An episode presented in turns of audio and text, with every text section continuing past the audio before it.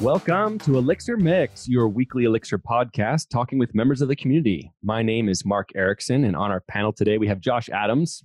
Hello. And today we are joined with our special guest, Martin. Martin, can you say hi and introduce yourself?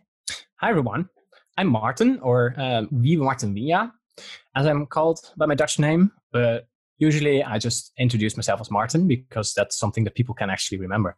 Uh, yeah, I've been programming for quite a long time. I started when I was nine and have been doing mostly professional web development stuff when starting when I was 12. And I've been in the Elixir community now for about three years. Uh, and yeah, you might know me from the Elixir forum, where I am a moderator, uh, also for like the last two years. And I am um, maintainer of about 20 packages on HexPM right now. This episode is sponsored by Sentry.io. Recently, I came across a great tool for tracking and monitoring problems in my apps. Then I asked them if they wanted to sponsor the show and allow me to share my experience with you. Sentry provides a terrific interface for keeping track of what's going on with my app. It also tracks releases so I can tell if what I deployed makes things better or worse. They give full stack traces and as much information as possible about the situation when the error occurred to help you track down the errors. Plus, one thing I love, you can customize the context provided by Sentry. So, if you're looking for specific information about the request, you can provide it. It automatically scrubs passwords and secure information, and you can customize the scrubbing as well. Finally, it has a user feedback system built in that you can use to get information from your users. Oh, and I also love that they support open source to the point where they actually open sourced Sentry if you want to self host it. Use the code DevChat at Sentry.io to get two months free on Sentry's small plan. That's code DevChat at Sentry.io. Yeah, I have uh, I have followed you in the community for a really long time, so it's really nice to to meet you. It's nice to be here on the show. Well, like Paul Harvey's The Rest of the Story, we wanted to catch up with Martin about his ElixirConf EU 2019 talk that was titled An Adventure in Distributed Programming. So at the time, they were in the middle of building a distributed Elixir system, and we wanted to hear how things have gone and kind of what he's learned from this. And so, in preparing for this, uh, it's already uh, been an interesting discussion and lots of stuff I think it will be helpful for people to think about and, and learn, and we can discuss. So, I'd love to hear. So, first, why don't you tell us where you work and what kind of problems you're solving? Uh, yeah. So, I work at a small startup company called Resilia here in Groningen, a city in the Netherlands. And we like to tackle problems uh, that either require distribution, fault tolerance, or decentralization. We've also done some some things with uh, Bitcoin and Ethereum in the past. And uh, yeah, these are the problems that we we like to to to tackle because they're very interesting. And in your presentation, uh, I, I, really liked how you talked about. I, I, I think it's great to just kind of open up with some of the fallacies of distributed programming, because what I think is so interesting about this, it's like a list of about eight things that people often just don't even. They're not even in your mind when you're thinking about building your system because I, I would just say like when you're typically building a distributed system or something where we say hey i want to have multiple nodes in a cluster and they're going to be connected together and they're going to be aware of each other and, and work might be shared oftentimes there's just aspects that we're just not even thinking could be a problem. I was wondering if you could just kind of lay out some what some of these uh, these potential issues are for us. Yeah so uh, yes i started with these uh, eight fallacies of distributed computing uh, on my first slide, or actually the zeroth slide that I already had open before starting with the actual presentation. Um, because yes, uh, when m- most developers are used to programming on their own machine on, on a single system, and I actually think that it's easier for a person who has not that much experience with programming on a single system to get started with programming a distributed system. Because on a single system, you can take so many things for granted, like not having to care about latency because everything is right there. Uh, and not having to think about that you're running multiple versions of the software at the same time. Uh, and also, usually, all the parts of your computer work, uh, and you get an instant notification if something breaks down, which is also not true if you have multiple things connected over, for instance, the internet. So, those kinds of problems, uh, or yeah, fallacies, those kinds of things all happen when you're talking about distributed systems. And you have to keep them in mind, be really mindful of them because it is so easy to to forget that they are there. Yeah, like one of those that uh, comes up, I think it does come up a fair bit uh, when we talk about Elixir, is that the network is reliable. Because um, we, we talk about the idea of a split brain problem, which we'll, we'll talk about more as we go on. But just that, you know, a network interface could fail on a, a, a virtual private machine that your software is running on, or a misconfiguration of the network could happen. Uh, just where something happens and you just take it for granted that these are connected and they're going to stay connected. And the bandwidth between the machines, I don't even think about what my bandwidth is. I might, uh, if I stop and think about it, think, oh, it's probably gigabit Ethernet.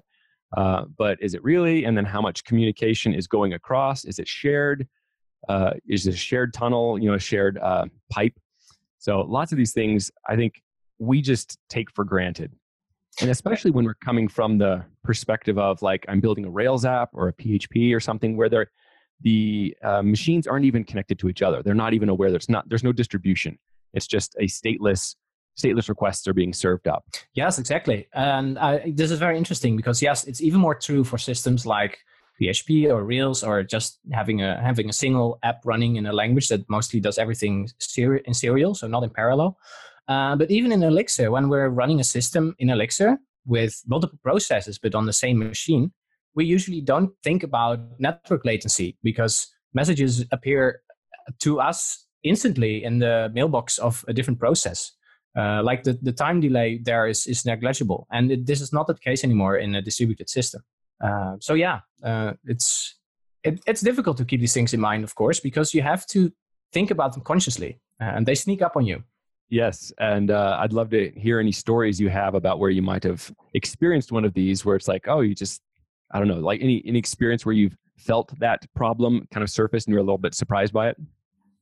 I have an interim question uh, that can that can maybe give you some time. Do either of you know of any uh, testing tools that are made to make it easy to test how your system holds up in the face of these various fallacies? Yes, I know of two tools ish. Uh, I have not used them uh, myself yet. I very much look uh, forward to at some point tinkering with them. I know there is um, TLA Plus from the top of my head, um, which is a system where you can. Uh, I think Chris Keathley men- mentioned him it in his ElixirConf EU talk uh, actually, but I'm not entirely sure.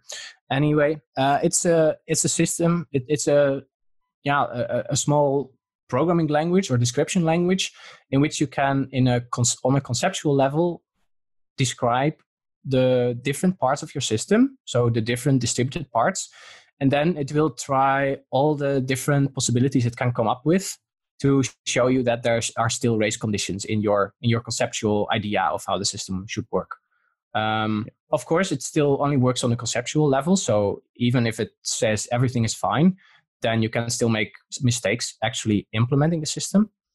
But that is that's one case I know of, and I believe there is another party that is implementing something that can uh, actually yes the it's it's the Erlang uh, quick check implementation uh, which is able to uh, I think uh, it, it is able to to do crazy things with uh, like blocking a scheduler to introduce delays and reordering messages to yeah to to to show you to to generate potential edge cases that your application might not handle. Yeah, very cool. I have not I've not used uh, Quick Check proper, and I would like I to. Will, I will mention another tool that I think is just hilarious. It is called. It's on GitHub. It's called Comcast because it's simulating really crappy network connections so that you can build better systems. Nice. so like it will do things like uh, you know you'll start just getting packet loss uh, you'll start uh, you can say like I want to target 10% packet loss or a latency or um, just you know intermittent connection failures you know all, all, this kind of great stuff that you might have to deal with in like you know the actual internet and uh, so it lets you kind of simulate some of those things on your local machine it's uh, works on os 10 and linux and yes os x i guess yeah so anyway so that's a fun one it's not not uh, elixir specific all right well one of the other interesting questions I think I've heard mentioned multiple times when we talk about distributed systems is the Byzantine general problem. And I liked yes. it in your slides. You had some nice pictures, uh, you know, with with uh, Star Wars Jedi's to help yeah. visualize this. Uh, but to, I, I think it's, it's worth discussing just kind of what this problem represents and how we can kind of go about thinking about it. Yeah. So, in a more technical abstract sense, the idea is that you have two two nodes, and you in the metaphor you call them the two, the two generals, and you want these nodes to be in agreement about something, to make a, a decision together, so to be in consensus.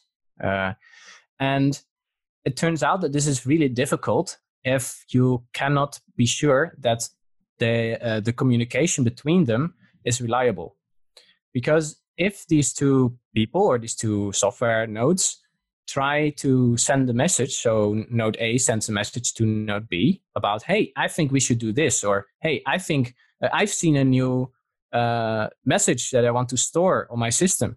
Uh, then it's not certain if this message will appear at node B.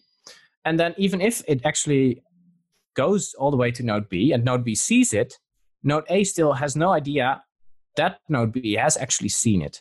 And node B can, of course, send a, a reply or acknowledgement, uh, acknowledgement message back. But again, that message might disappear as well.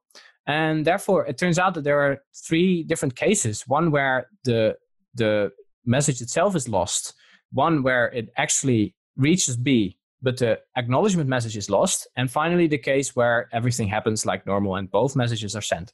But only in this last case are node A and B actually uh, sure that the other party knows what they did. But in those earlier two cases, in one of the two, node A doesn't know what node B does, and node B doesn't know what node A uh, does. But in the other case, node A doesn't know what node B does, but node B has made some decision based on the information of node A. And the, the problem is, of course, that node B would also like to be certain that node A knows that it knows that it saw the message of node A. But then you can keep on sending these acknowledgement messages uh, forever. And at some point, maybe one of them might be dropped or not. And only if all of them happen to reach the other party, you are certain that you have reached a joint decision. Uh, so, so yeah, this is really difficult, and that's the Byzantine general's problem in uh, uh, in a nutshell. Yeah, I think one way of kind of visualizing this, like, say, Josh, you're going to help me out here. All right, so if I say, Josh, let's get on for a podcast, that's my message I'm sending to Josh. Right on, man. Josh may never receive that message. He may never hear that, oh, that I said, hey, let's get on for a podcast. And, but otherwise, so maybe he does hear it and he sends back a message to me, but I never get the message. So he thinks that we're on the same page, but I never get the message. And then the other one is uh, where I actually do get the message, right? So then everybody knows. But no, there were there are three scenarios, and one. What's the other one? I'm I'm forgetting one. Yeah. So so there's one. The the the happy the nice scenario is of course when you see each other's messages, and then you know ah yes we will be able to meet each other at this this time. Um, but then there's one scenario where you send a message to Josh, Josh, and that message gets lost, so Josh doesn't know what to do. Okay, and there's yeah. one scenario in which Josh does get the message, but you have no idea if Josh has actually seen it or not. Mm-hmm. So in half of those cases, Josh will do something without you knowing. And in half of the cases, you might expect Josh to do something, but Josh, Josh actually has no idea that it should happen. Yeah, so it, it just becomes complicated. And then you're like what you were talking about before, where you have these multiple sets of acknowledgments like, well, I never heard him say that he's going to do it. So do I do I have to keep sending him, you know, do I have to keep sending the message to make sure he knows? Uh, but like in the Byzantine generals situation, you imagine uh, even like further distributed systems where uh, they are uh, like you imagine generals preparing for war and they're sending like courier messengers and they're sending messages like by horseback miles to get to this other person. And uh, and obviously you know you can't get an acknowledgement back to say yep i'm totally on board with you. Everything's set to go. It, it's not as easy uh, so yeah it, it does become complicated and it and especially when you start to introduce more systems so it's yes. not just two. Uh, but yeah so like that is uh, so, so, i know one of the things that we that you talk about in your presentation and that we i think we're all love and excited about in the elixir community is crdts yes. We love them because phoenix implements them so we don't have to actually understand them right?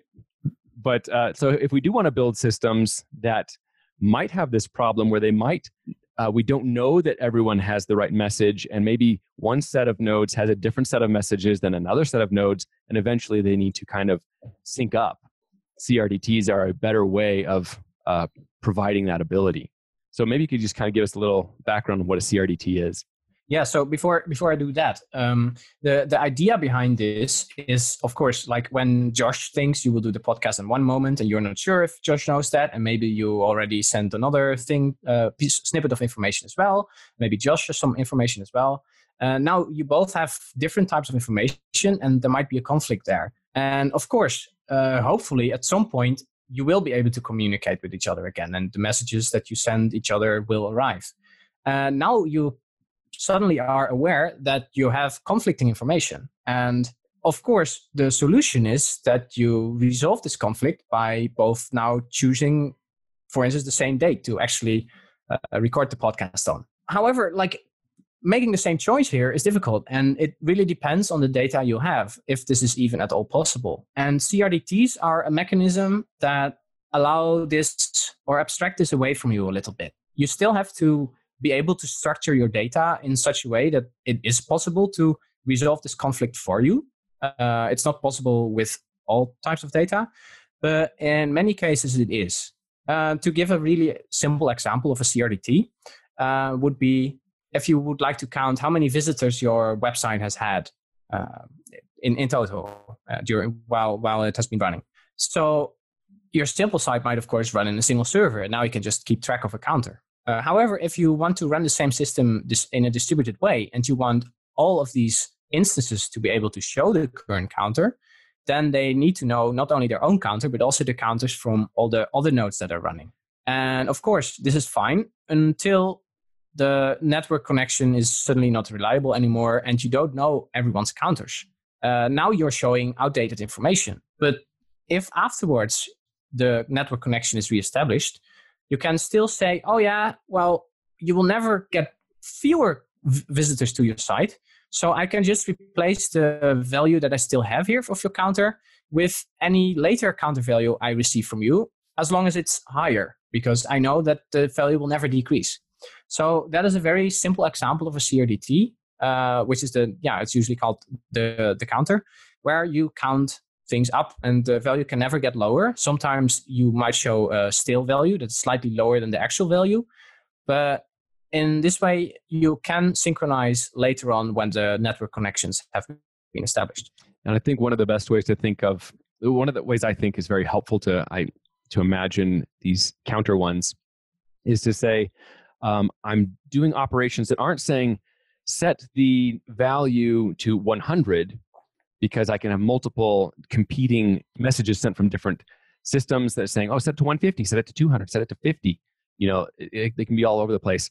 It'd be more uh, safer to say, increment the count, the value by 10 or increment it by one. And then by just math and commutative properties, it just aggregates. And you can just say, okay, well, some one of them decremented the value by six and one of them incremented by 10 and just all nets together. So eventually they all sync up. So yes, you exactly. have to you have to think about some of your uh, your problems and and the way you're modeling your data differently to think how can I break these operations up into something that is uh, easier to resolve and and and uh, bring together. Yes. So uh, currently, and this is inter- uh, this is really the the thing, and also the problem, uh, or one of the main problems. Um, is that if you want to use CRDTs, you have to massage your data structures to, to fit them. And you have to make choices here. But it's good that you have to make these choices because these choices you would otherwise have to make on the fly while your production system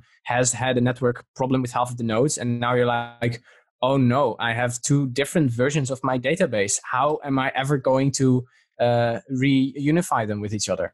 It's, um, it's so, much nicer to have to fix those problems on the front end for sure. yeah, yeah, yeah. Just do it with a little JavaScript snippet. Yeah, that's even better.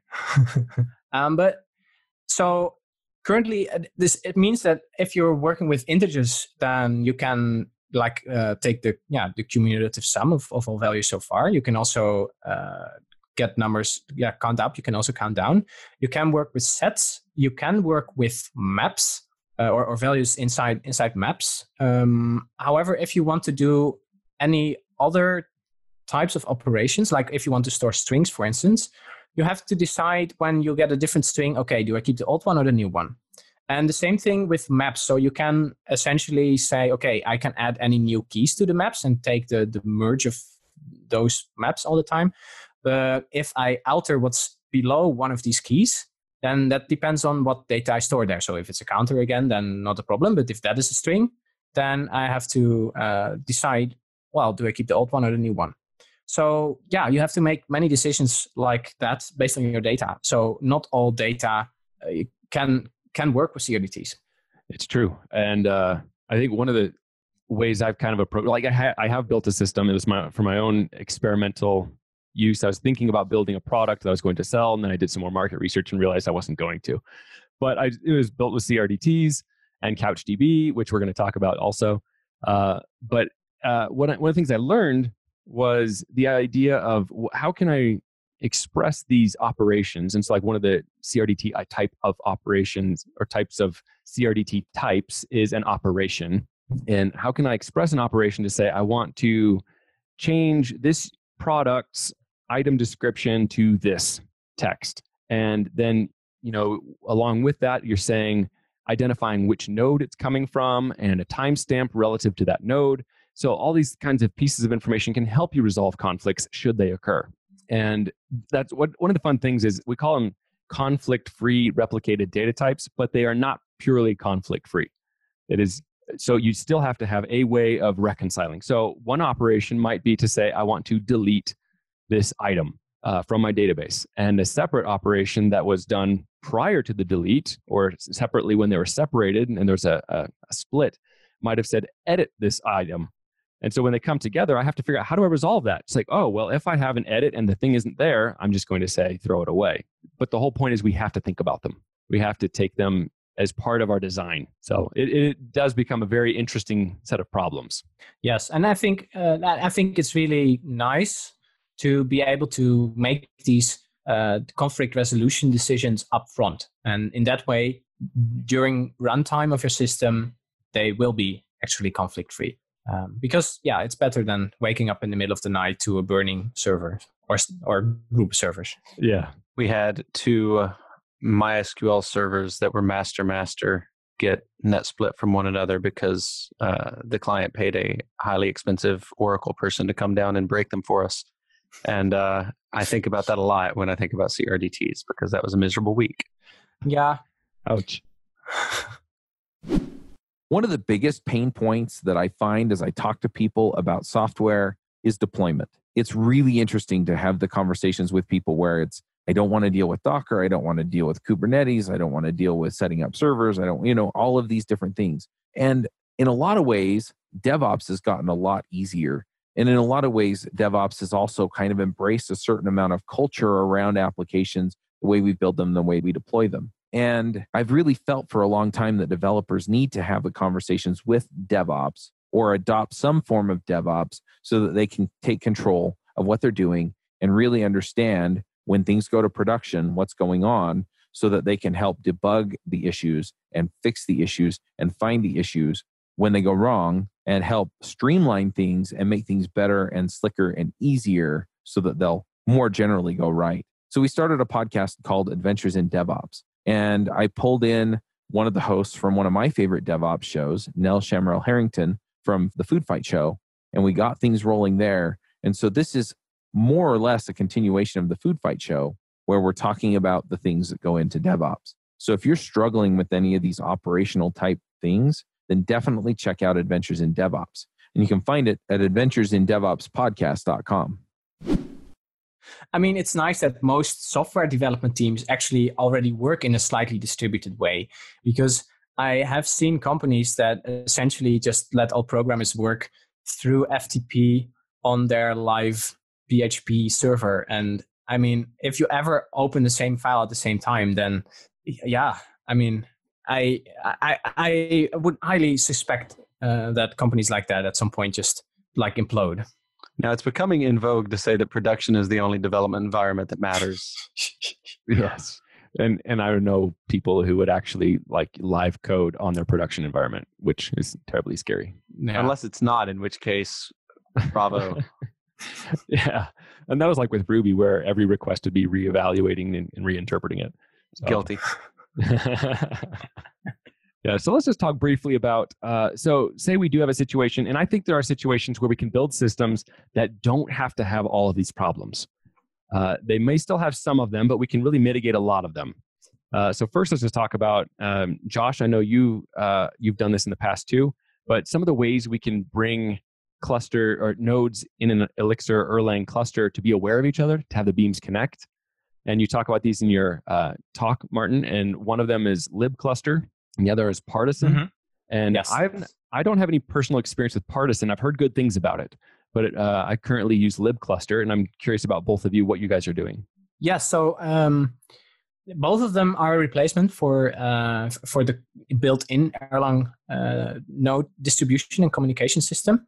And the partisan tries to use a different way where uh, so it's better to yeah if, if you want to compare them the built-in way of clustering opens a connection from every node to every other node. And this means that when one node drops out all other nodes are still connected but it does mean that at some point like for every node you open uh, uh, you need n more connections. So it grows with uh, it, it grows uh, exponentially fast uh, like the I, think it's the, the factorial of the number of nodes uh, of connections that you have open. And this is why many people say that uh, if you want to run more than roughly 100 erlang nodes then the built-in erlang distribution stops working because you're only ever uh, like the system is then busy constantly uh, by uh, with sending heartbeat messages from one node to the other. Like every node is constantly trying to tell every other node that it's still alive without actually doing any useful work and partisan tries to change this by not having every node connect to every other node but instead building a mesh where every node is connected to roughly the same number of other nodes. So say every node is connected to uh, four other nodes, and then you can, you, you yeah, you can can build a a square or or, or a cube of these nodes uh, visually, like like mentally, and you can see that if one of these nodes drops out in the middle, you can still route messages around them, but all nodes only need these four or five open connections at a single time rather than having a hundred. And this allows, especially when you get a system with more uh, higher numbers of nodes, uh, for the system to remain more stable and still be able to communicate, even if you have many nodes open at a single time. I'm hoping to be able to use Partisan very soon. So this is fun. Partisan also has a high par, par view implementation, which is neat. Uh, what was that again? A high what? HyParView, so like hybrid par- partial view. It uh, has one uh, strategy you can use that's just kind of more resilient to nodes going offline and coming back online. And so I did want to talk briefly about libcluster. Mhm. So uh, it is by um, Bitwalker, Paul Schoenfelder. Uh, he's very helpful and uh, very involved in the Elixir community. Yeah, he's And- a great guy. Yes, and he was at ElixirConf and presented and talked about some of the exciting their things they're doing. Uh, so anyway, so some of the things that I wanted to talk about with uh, libcluster is it has multiple ways of uh, I, I think they're called adapters, but multiple ways of using it and configuring it to have it help uh, connect your nodes. And so for me, like I'm running my Elixir system in Kubernetes. Mhm. And so I'm using the Kubernetes, they call them strategies. That's what it is, cluster strategies. And and so I'm using the Kubernetes one. So it libcluster talks to Kubernetes itself and queries it for the different labels or or things that are set. And it says it's just configured to say I should ask for other nodes uh, or other pods that have the same name. They're labeled the same way as you kind of give it that string of what it's looking for, and then it can connect to them and it, and it, it initiates that. So what's really handy with that is you don't have to be aware of DNS names, IP addresses, or anything because with Kubernetes they're constantly changing as you bring up and down different uh, pods.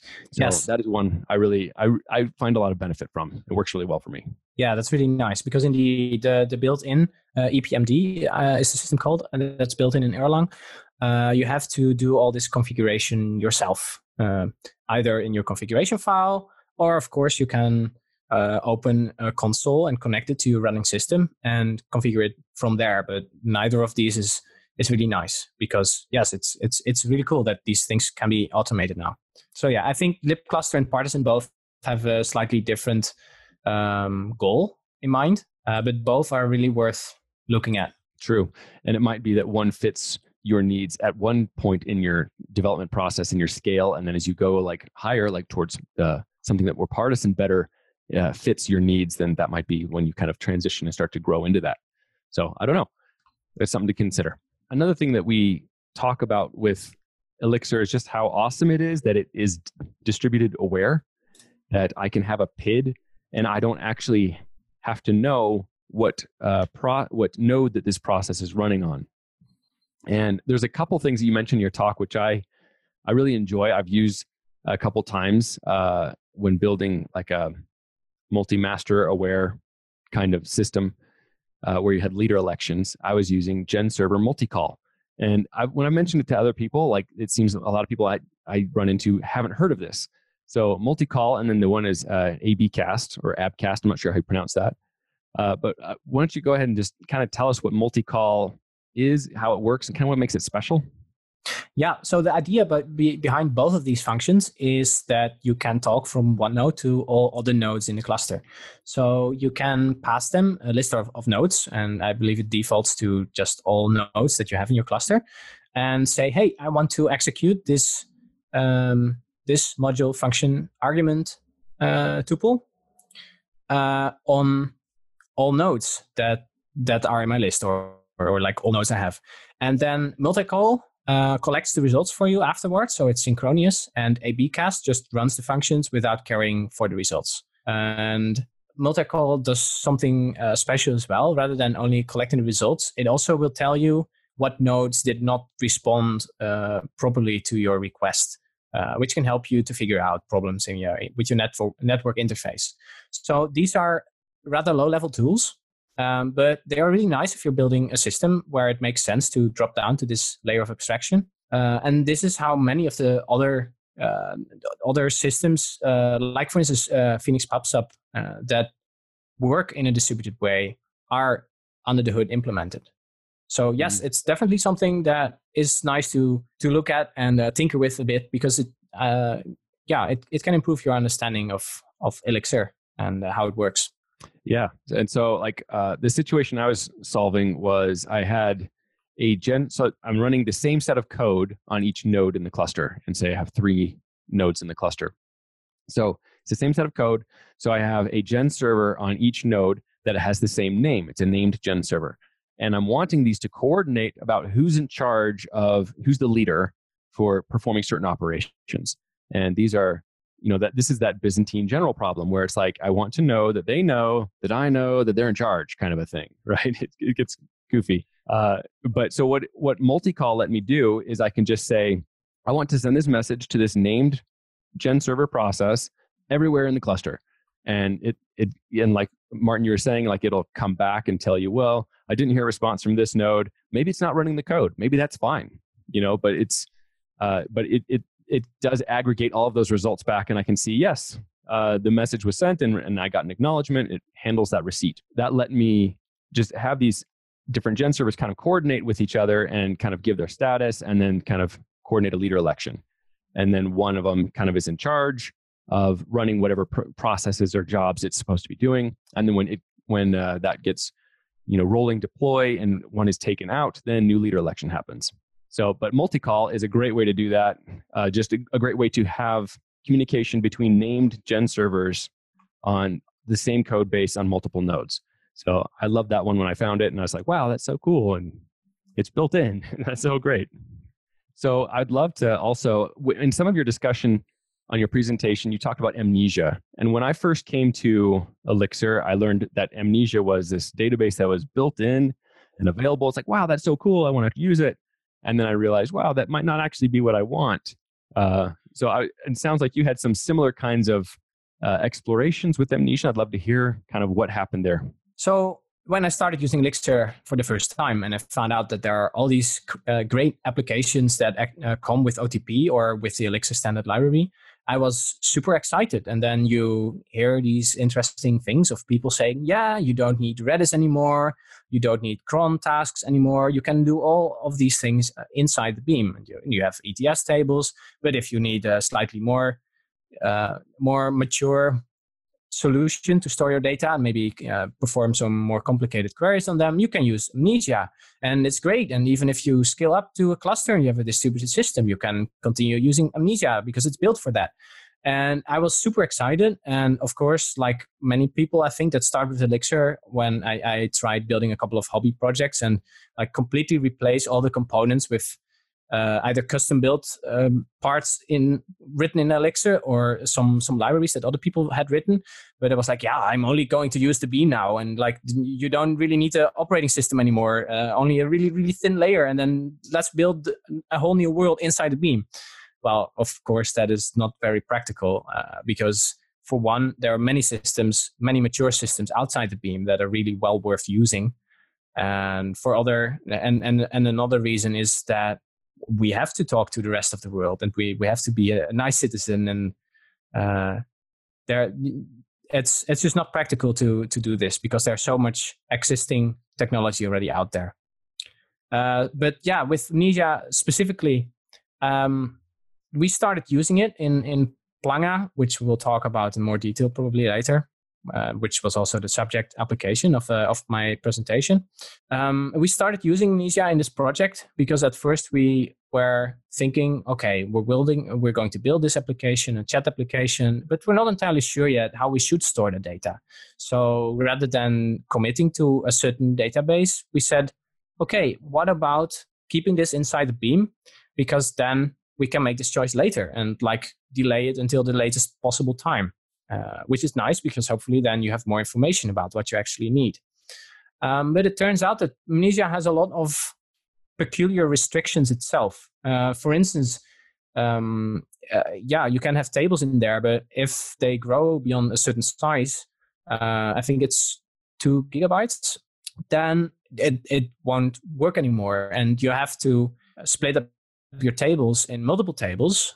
Uh, and Mnesia can do that for you, but you have to handle that yourself. It provides a couple of callbacks, but you have to implement them yourself uh, to make sense for your system.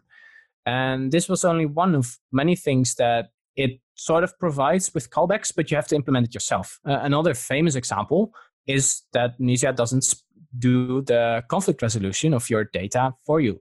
Uh, so if there is a net split, so if, if there's a network connection problem between your different nodes and the connection comes back, then Mnesia will suddenly uh, cry and say, "Hey, um, I have a conflict now. I have corrupted data. Help! You need to fix this for me." And there's no built-in way in Mnesia that does this for you. It says it you as a developer are the one that knows what makes sense for your data, so you have to build it yourself. Um, so instead of having a nice, simple solution that we could use until we moved over to a different system, it turned out to be more of an it is its own quirky thing and you have to build many pieces of the puzzle yourself to make it actually useful uh, type of deal. And that was that was a bit of a bummer. So it's really nice if if you have a really large company and you have a lot of data and you can and it makes sense to do to have the time investment to spend this extra time programming to make it completely tuned for your uh, for for your application, but it's not a really useful, nice tool out of the box for uh, for yeah for for larger distributed systems. Right, and so I dropped in some links to uh, Mnesia documentation in the show notes, so please check that out. Uh, one is the original or the official Erlang documentation. Another one is from Learn You Some Erlang for for great good from Fred Hebert, Hebert, and uh, what's interesting in here is kind of being aware of what Mnesia was designed for and created for. And like in in his write up he says you know Mnesia is not meant to replace your standard sql database. It's not meant to handle terabytes of data across a large number of data centers. It's rather made for small amounts of data on a limited number of nodes. And the practical limit seems to be around 10 so it's kind of just being aware that this is a tool that is available it has a use case that it is better suited for and i think from my understanding, some of the uh, use cases were around uh, config that might be shared among a set of nodes, uh, but that config is fairly static.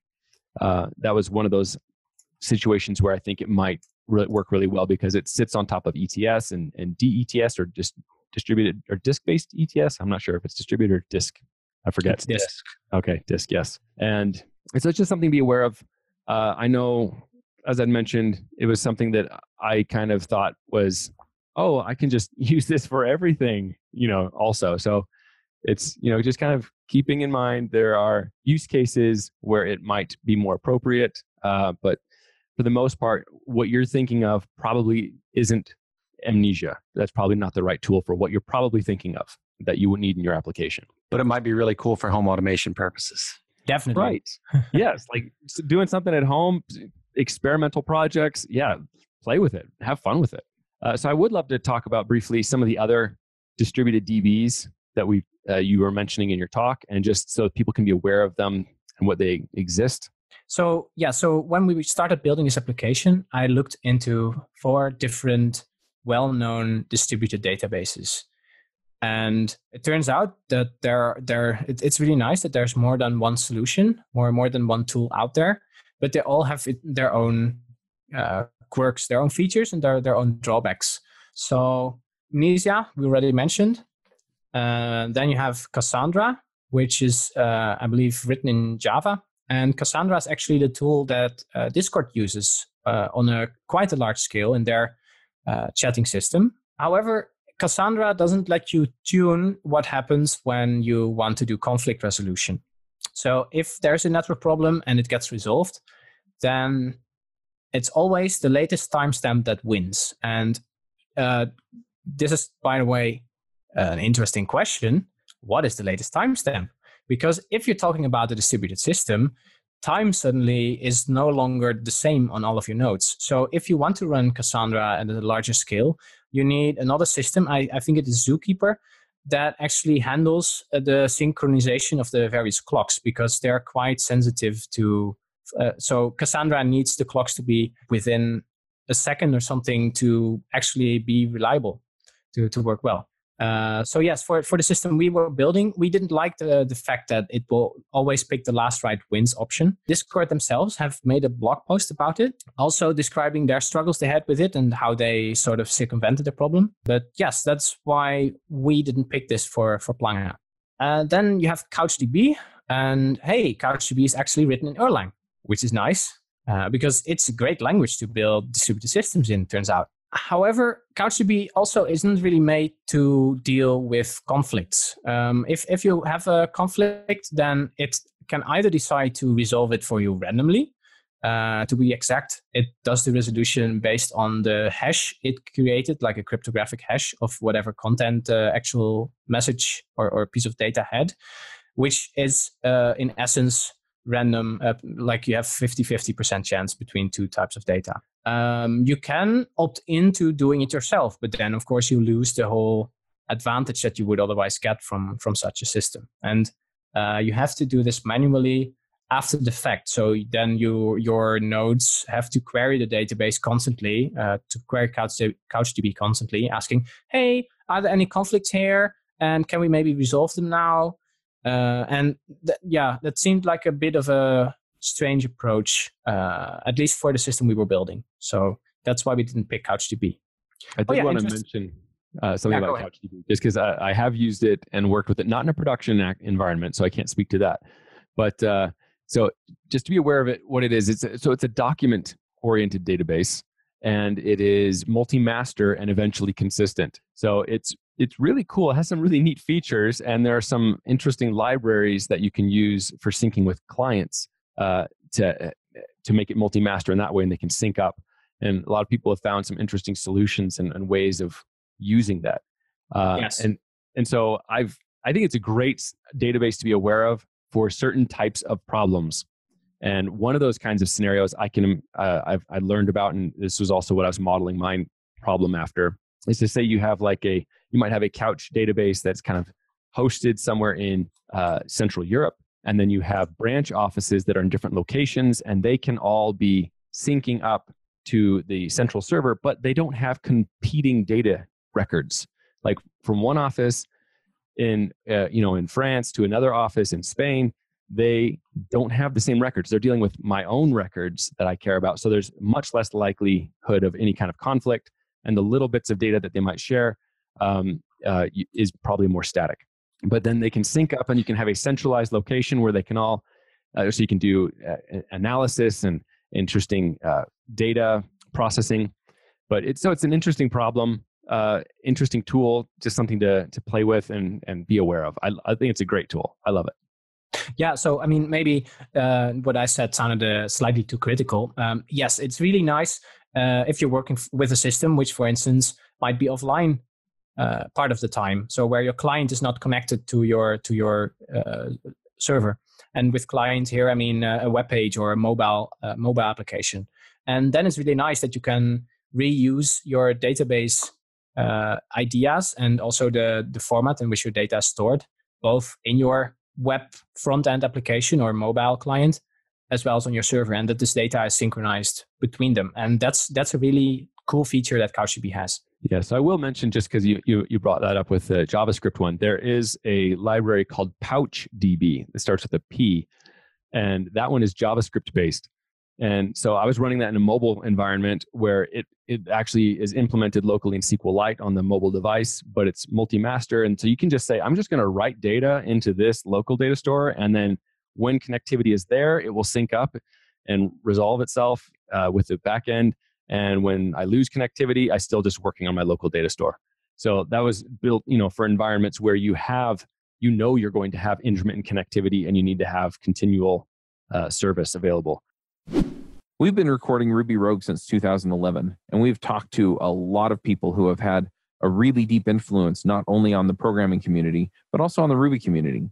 And as we've talked to these people, it's become apparent to me that we talk a lot about the things that make them interesting that they've done, we don't really get into how they got into programming or how they came up in their career, how they got to be the person who invented whatever library or, or technique that they came on the show to talk about. And so I put together a show where we actually highlight these things. We talk to them about how they got into programming. We talk to them about how they got into Ruby, maybe how they got into Rails. We get a little bit deep into what makes them tick and why they are the way they are. And then we talk about what they're working on. We talk about the things that make them well known or make them interesting. And a lot of times it's the stuff that goes beyond the code that really makes these people tick and makes them the kind of people that we want to hear about.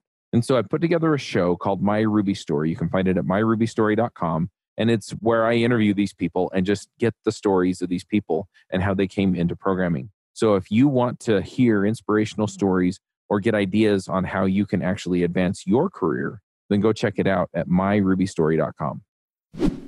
So I, I, I just want to make sure that people understand that each one of these databases, they are solving a specific type of problem. It may not be your problem but it's good to be aware that it solves this type of problem because if you encounter a situation where gosh you know this this problem is a unique problem i've never seen this problem before oh i think i know about of a database or a, a backend kind of situation solution that might help me with that then that's where you just kind of want to be aware of these things at least at a high level so you can then investigate them later and so i want you to get a chance Marten to talk about the next one which is Riak. yeah, so Riak, that's the one we actually uh, ended up choosing. And Riak is interesting. It's also written in Erlang. Um, and Riak is interesting in that it is a key value store and that it actually uses CRDTs under the hood itself. So uh, it, it started out as just a plain key value store, but a distributed key value store. And then in Riak 2, um, it had the option of instead of just storing plain keys and values, to store CRDTs and describe your data and store your data as actual CRDTs. And then it will use the CRDT based conflict resolution. Uh, but yeah, and and so that's that's really nice because in that way, as we've talked before uh, already about the CRDTs, in that way you can upfront describe how you want your data's conflicts to be resolved, and then that's just what happens. And uh, we think think uh, at least for for the application uh, we we are building uh, the chat application Planga. Uh, we think that that is the best way to to resolve these problems uh, because otherwise, if two people send the message at almost the same time or edit the message at almost the same time, it would be uh, bad if one of these gets lost And instead, when well, with using CRDTs, we can we can circumvent this problem. Yeah. So why don't you go ahead and tell us a little bit about the this chat application Planga and kind of where you were going with it and kind of give us an update because you talk about it in the presentation like this is something that you're building at the time and i know things change projects change uh, business directives change so i'd love to get kind of an update on where things are and and kind of where what some of the things you've learned from this whole process yeah, so Planga's development started about a year ago, last year during the, the summer break. And the idea was uh, we uh, do consulting for a number of parties, and also we have some of our own applications. And we found a couple of times that we thought, hey, it would be very helpful and improve user experience if we had a chat solution in this other web application. But there was not a real tool that allows you to just plug into to just add chat to your existing system uh, and have it feel like it's part of the already existing system. And we've seen a couple of implementations where people were like, I, I really need to be able to chat here. And then they built their own half finished, um, bug ridden implementation of half of OTP. You know, like uh, it, it, works, but it has weird edge cases and um, yeah, missing functionality and you spend a lot of time uh, building a chat system, especially in systems that are not in, in, in programming languages or environments that are not used to, uh, for instance, dealing with uh, asynchronous messages coming in from various users. So building a chat system in, for instance, PHP would be uh, much more difficult than building a similar system in Elixir. Um, so we we saw this problem and we realized, okay, we've seen a couple of instances now where a chat system that would be usable would be really nice and it would be nice if people don't have to to build it themselves uh, all the time so we thought okay we can provide this as a service and that is how how planga was born and then yeah we, we had been developing on the uh, for for about half a year and then uh, the call for presentations for elixirconf uh, eu started. And i thought okay this is really interesting to talk about because we were investigating how to how to change this into a distributed system at the time. And the reason, of course, we wanted to do distribution at that time was because uh, we had uh, one potential large client that wanted to possibly handle many users connecting at the same time. So the idea here was uh, they wanted to build a service where uh, that allowed for video streaming, where then many people see the stream at the same time and are able to to talk right next to the video screen with one another. And that kind of traffic is very irregular and you have suddenly uh, very high numbers of users connecting at the same time. So that was why we thought, okay, we probably need to be able to scale up and down really fast uh, when these kinds of uh, th- this kind of traffic will happen. And it seemed to happen in the near future. So that was why we started investigating how much work it would be to switch over to a distributed system. And that's why the presentation, also how the presentation was born, uh, because we learned a lot during those, uh, yeah, three uh, three quarters of a year, so nine months uh, of working working on it. Because we, we had some experience in in doing both distributed and uh, decentralized systems before, but this was the first distributed system that we were actually building with Elixir. And you you hear these very cool stories where so I mean the the pitch that people often tell other people when they talk about Elixir is, oh, this is this new language and the syntax is really easy to, to learn and get started with. Oh, yeah. And if you then suddenly want to run it on multiple computers, you just start it up on a second computer and you connect the nodes and you're done. And it turns out that in practice, it's slightly more involved than that. I mean, it's still, it's, it's still a lot, a lot better than uh, other tooling in, in other languages or, or uh, environments out there but yes, it, it's never that simple, you know? So that was what the presentation was about. And yeah, uh, I, it was a lot of fun presenting at the ElixirConf. And I had uh, many, yeah, much positive feedback and responses. And then after that, yeah, we continued working on Planga. But unfortunately, it turned out that this particular client with the with a video streaming solution, it turned out that that pro- project wasn't going to happen at least in the foreseeable future. So rather than still trying to continue on with moving to a distributed system, uh, it went back to the to the shelf of longer term future because I mean I it, we yeah it's it's a great feature and personally I, I would love of course to to go there and and uh, finish it.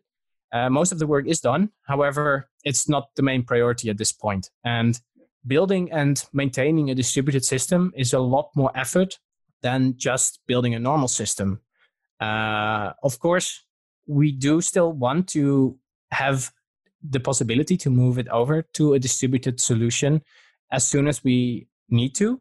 And that's why uh, during our current development, we try to keep this path open to structure or data storage or, or, or data structures in such a way that we can move them over to a CRDT based system. Uh, but yes, we are unfortunately still not using Riak in production at this time. I have never used Riak in production, and I would like to. Yeah, so I also the same. You know, I've heard wonderful things about it. Um, there's it ha- does have a little bit of a troubled history, not because of the technology, but more of uh, the shepherd uh, was the company Basho, and they ended up as a consultancy, I believe, and they ended up having some financial difficulties, and uh, they're they're gone as an organization. But the software has kind of been released and and trying to. I'm not sure how well it's found footing with a new home, but uh, so it is good technology, uh, but it is. I think it needs to be it needs a little bit more love. Isn't that kind of the experience that you've had with it, Marten? Yes, definitely. Um, because I mean, there's still like the documentation on uh, Basho's website, which is still up, uh, is still available, and it's quite decent.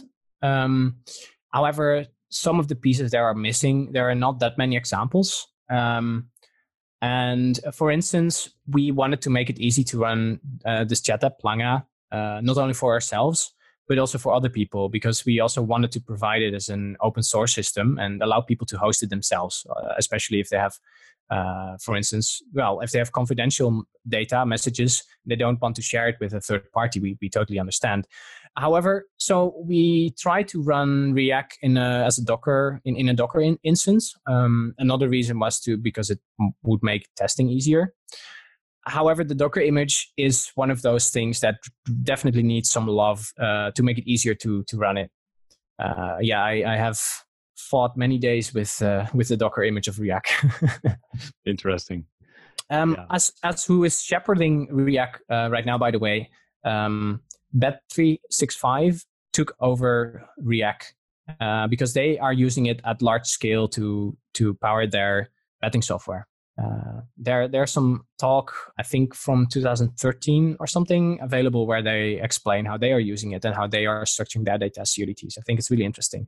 So yes there is there, there's a new shepherd um, and there is still development going on on Riak. uh, i think it's mostly one guy that does maintenance right now.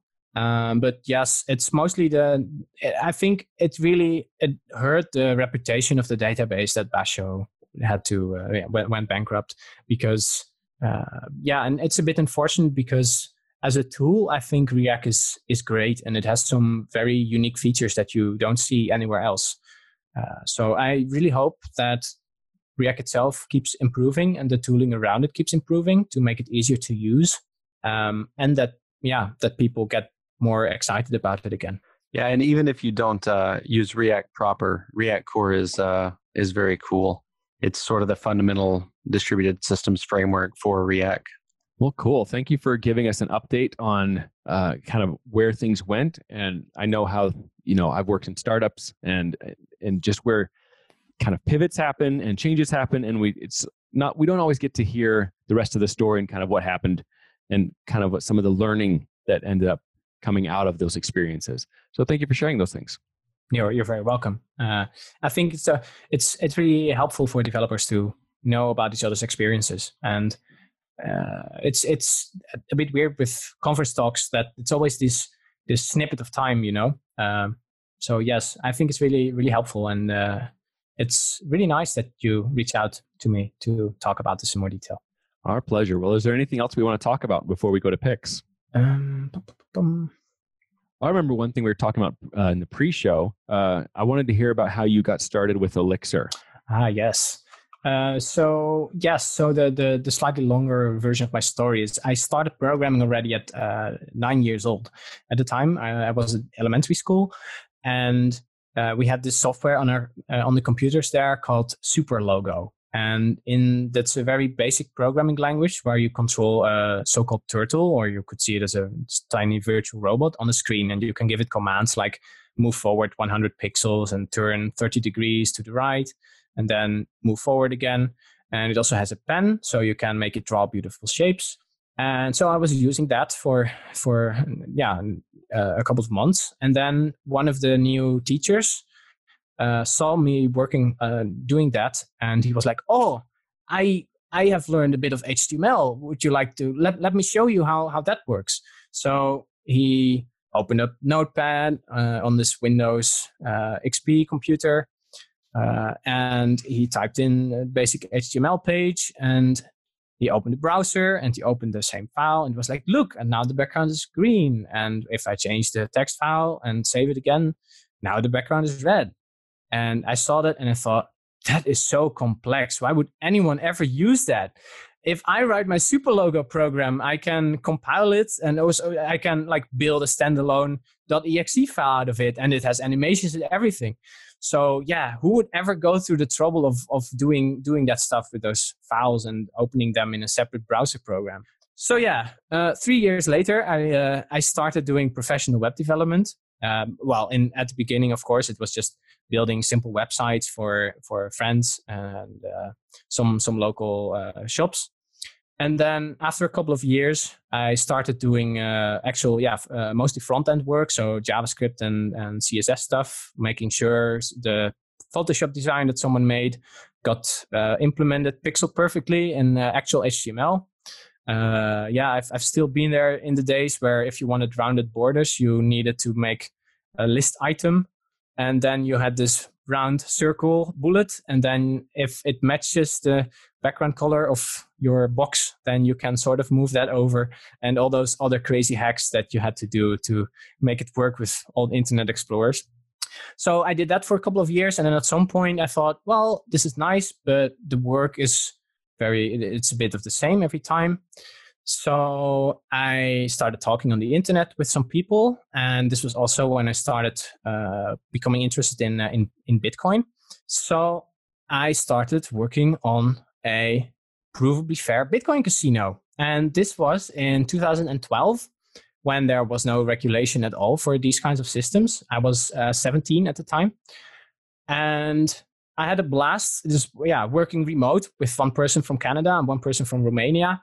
And uh, it was a really yeah, really interesting to work like this together. And yeah, we, we built a beautiful website and it worked well for uh, a couple of weeks during the, the alpha stage. And then at some point, it got hacked because there was a back end bug and the bit of Bitcoin funds that were in there were quickly lost. So uh, it was a really, really interesting experience. And I learned a lot about programming and also about security, obviously. Uh, and after that, I started working at a, a small company from which Virgilia at some point grew and doing all kinds of backend um, mostly backend related work. So yeah, I started doing Ruby on Rails there. Uh, however, while all of this was going on, in the meantime, I was also still in school, like like any or most kids, uh, you know. So I went to college, and then at some point, uh, I I started going to uh, to the university and that's also what I'm still doing right now. So I, uh, I, I have about roughly three days spread over the week of university courses, and I work two days a week. And I can stop with neither of them because I like both of them too much. Uh, so yeah. So the weird thing is that from the work side, I knew Ruby and and Ruby on Rails. However, from the university side and from my own uh, tinkering with hobby projects as well, I knew, for instance, Haskell already and functional programming. So when I learned about Elixir for the first time from uh, from a coworker uh, of a company that we were consulting at, I was immediately interested. And when I read the the getting started guide, I was like, oh yeah, the syntax does look similar to Ruby, and oh yeah, I already understand most of like tail recursion and uh, or recursion in general, and how these functional concepts are supposed to work with immutability. Oh, but this OTP, oh, this is interesting. So I learned Elixir or the, the, the basics of Elixir within within a weekend, and then I came back in the office at Monday and I said it's an interesting language, uh, and you know the Elixir community is great. I pointed them out a, a, a typography error in the documentation and uh, made a pull request, and it was fixed. So, and then everyone at the office said, "Oh, he uh, has made a contribution to the core language already after a weekend of programming." So, I mean, that's not how I would put it, but yeah. So that's how I how I entered the Elixir community, and I'm so happy with all the people there, and everyone is really awesome and nice. And I have this bit of a weird position because I know a lot of information from other languages. Um, that I often think, oh yeah, but you um, you can also you could also do it this way, but then I have ideas that other people don't understand anymore. So I'm in a bit of a weird spot, I think, within the Elixir community as for the ideas that I have with relation to the average Elixir user. But yeah, I love I love the Elixir community. I love the people in the at the Elixir forums, and I'm really happy to be part of all of this and to meet everyone, to be able to meet everyone at the various con- conferences. Yeah, I'm I'm really uh, sad that I couldn't go to the conference in the United States, obviously, but I will definitely be at the Code BEAM Lite in Amsterdam later this year. It's coming up in uh, December, and of course in the next ElixirConf EU as well. So yeah, that's a bit my backstory of how I started, how I uh, entered Elixir and the Elixir community. Nice. Yes, I agree that the Elixir community is wonderful. the The people are great. Uh, it's very welcoming, inclusive, and uh, I just hope we can continue to be, stay that way and improve, in, even from where we are. So, well, let's go ahead and move to picks. Josh, do you have something you can share? Yes, I do. So it is a Reddit post and article slash repo called automatic white box testing with free monads and uh, it's it's really cool it's a way of if you write a, a system with free monads which uh, capture all the all the out, outbound effects then you can just record the system uh, in production right and then ensure that you would have had the same effects in your test suite so that's very compelling just being able to record a thing that's working in production and say boom this is now under test interesting yeah Yes, it's very interesting. I've actually read that article and commented on it on Reddit, asking the author, "Hey, how does this compare to property-based testing?" And there's a great answer on there as well. Uh, because yes, it's it's a really cool cool idea. Um, I don't know how easy it would be to port something like this over to Elixir from Haskell, but yeah, um, making writing tests this way is a lot easier and or, or easier uh, like would take a lot less work. Uh, you would at least be certain that the stuff you're testing is the same stuff that is actually being used in your app. So that's really nice. So this brings up a fun question. Are you aware of any um, sort of free free monad style projects or any any Elixir projects you can think of that have managed effects? Uh, that's a great question. Um, I think there was one person who was uh, doing some work on an effect based library, but I don't remember the name from the top of my head. Okay, I'll do my own research. Uh, maybe it's just one called Effects on HexPM. All right. Well, that'll be something for the reader or the listener to do research on their own if they're interested. In uh, the one I wanted to share is we just came off of ElixirConf 2019 in Colorado. It was great. It was uh, fun meeting new people, uh, seeing old friends, and just uh, getting to to talk to people that uh, otherwise you you only have interactions online, perhaps.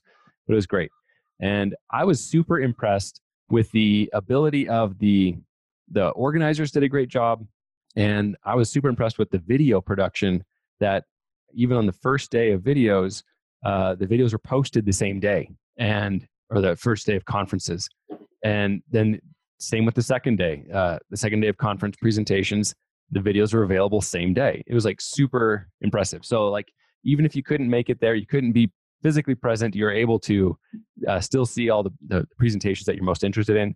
So I have a link in the show notes uh, to the YouTube channel where you can see those videos. And there are a lot because it was a three track uh, conference and there was a lot of great stuff.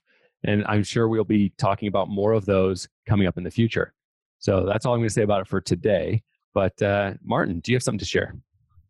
Yes, but before saying that, I would also say huge props to the video team because as one of the people who couldn't go to the ElixirConf US conference, I'm super happy that all those videos are online fast.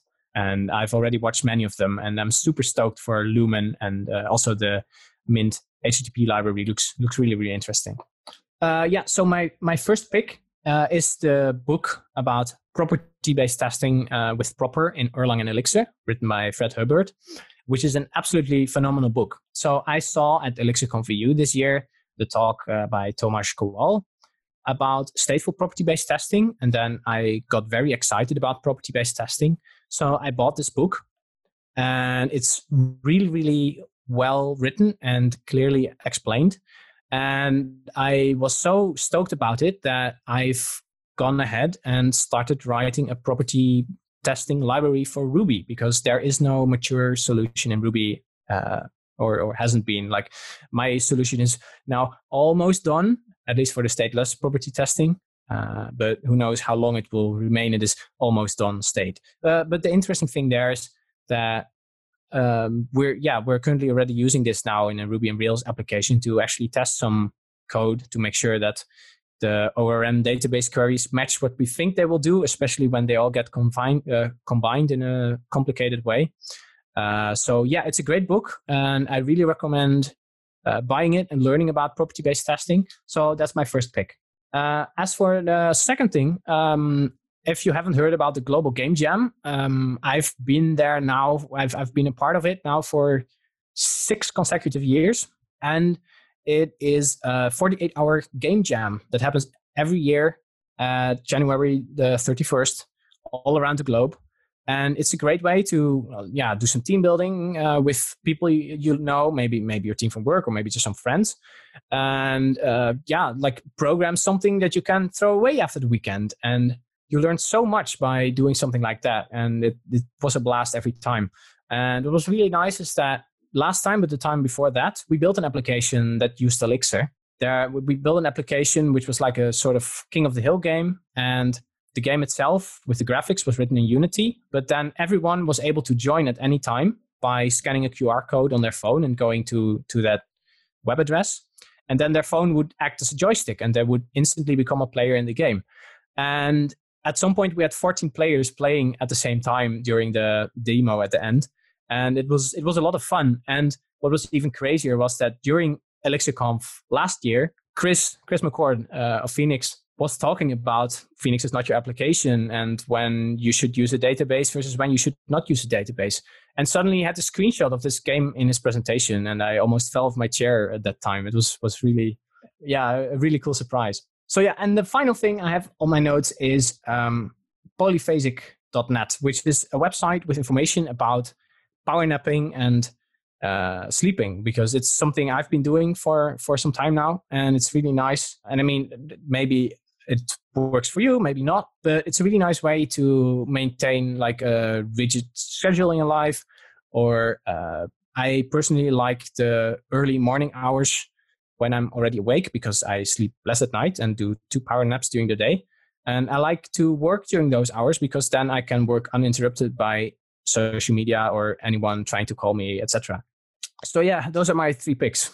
Thank you for listening to my long rant here.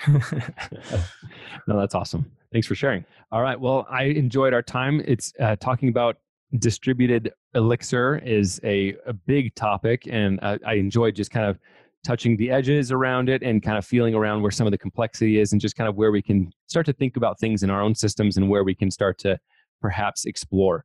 So thank you for doing that. And if uh, people would like to follow you online or get in touch with you, how should they do that? Yeah, so I'm uh, known in most places with the handle QQWY uh, for instance, on GitHub and also on the Elixir forum. Uh, on Twitter, I am Wiebe Marten, so that's W I E B E M A R T E N. Will probably also be in the show notes. Uh, and you can also go to wmcode.nl, which is my my personal website.